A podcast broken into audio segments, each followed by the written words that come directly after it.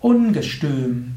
Ein Eintrag im Yoga Vidya Lexikon der Tugenden, Eigenschaften und geistigen Fähigkeiten. Ungestüm.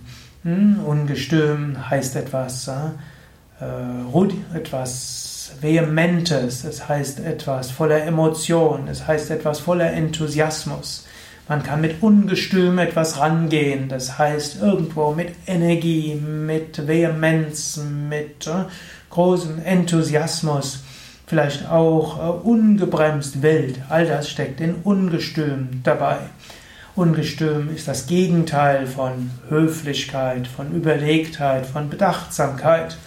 Und interessant ist, dass oft die entgegengesetzten Pole gleichzeitig als äh, Tugend gilt. Auch Ungestüm ist manchmal etwas Gutes, wenn man sagt, man geht dort jetzt voller Ungestüm an etwas ran.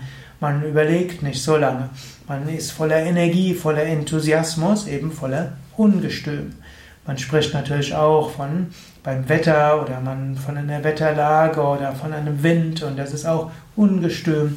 Man spricht von Tieren, man spricht von und so weiter. All das ist auch Ungestüm. Also, manchmal ist es gut, auch spontan zu sein. Manchmal ist es gut, auch mal seinen Eingebungen zu folgen. Manchmal ist es auch gut, ruhig mal etwas wilder zu sein. Manchmal ist es gut, ungestüm an etwas heranzugehen.